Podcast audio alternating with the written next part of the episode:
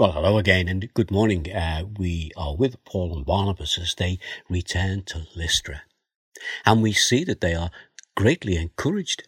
Rather than receiving a hostile reception, they are met with a warm welcome. You see, they find that the Lord has been at work in the hearts of those who have believed. They have been meeting together to praise God. And as they welcome Paul and Barnabas, they are encouraged and they are going to be encouraged by Paul and Barnabas. So what did Paul and Barnabas do? Well, Acts 14:22. They strengthened the disciples and encouraged them to remain true to the faith.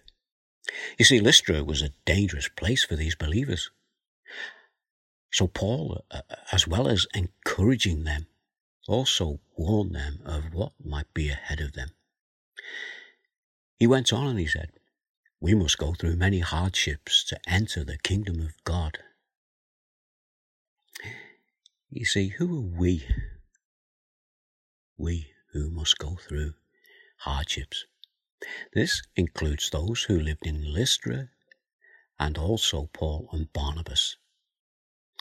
Paul and Barnabas would soon be heading home, but the we also includes you and I all those who are trusting in Jesus. Let's go to Mark's Gospel and hear the words of Jesus to his first followers. This is in Mark 8 34 to 36.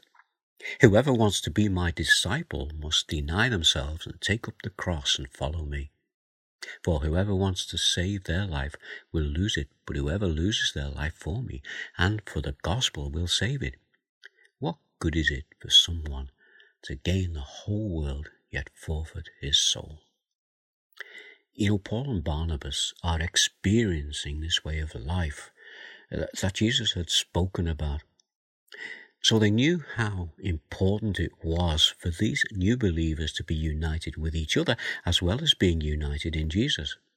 So they gave them some practical help and some advice that would see them through the troubled times ahead we read in Acts that Paul and Barnabas appointed elders for them in each church, and with prayer and fasting committed them to the Lord in whom they had put their trust.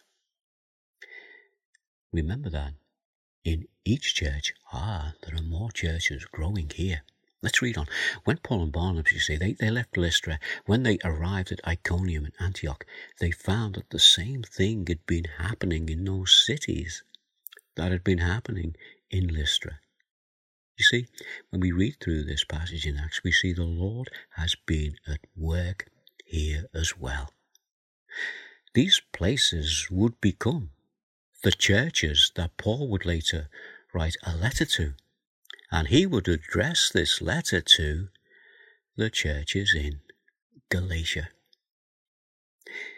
Maybe when we read the book of Galatians in our Bible, we will read the book with these things in mind.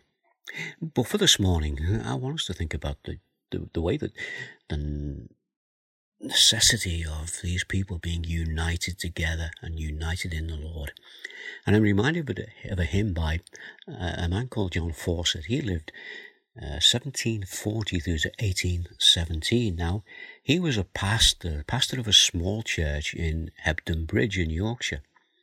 And when in his life he was offered a position as pastor in a large church in London. And when he had that offer, he planned to accept it. But his small congregation begged him to stay. The result being that he turned down the lucrative offer. He stayed in Yorkshire and he wrote this hymn. And now that we know that bit of background, and with what we've been looking at this morning with Paul and Barnabas, I think we can understand why John Fawcett wrote these words. I'm going to just read uh, words from verse 1, verse 3, and verse 6. Verse 1 Blessed be the tie that binds our hearts in Christian love. The fellowship of kindred minds is like to that above. Verse 3 We share our mutual woes our mutual burdens bear, and often for each other each overflows.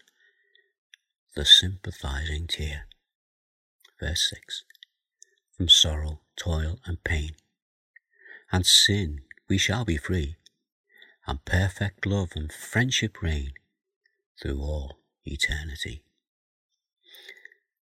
Our Father, we just pray that these words might be meaningful to us as we remember each other in your presence, as we ask this in the name of Jesus. Amen. So those words again. Best be the tie that binds our hearts in Christian love. The fellowship of kindred minds is like to that above. We share our mutual woes, our mutual burdens bear, and often for each other flows the sympathizing tear. From sorrow, toil, and pain and sin, we shall be free, and perfect love and friendship reign through all eternity. May God bless you today, and with God's uh, will, um, we'll meet again tomorrow and find out more about Paul and Barnabas. In the meantime, take care. God bless. Bye now.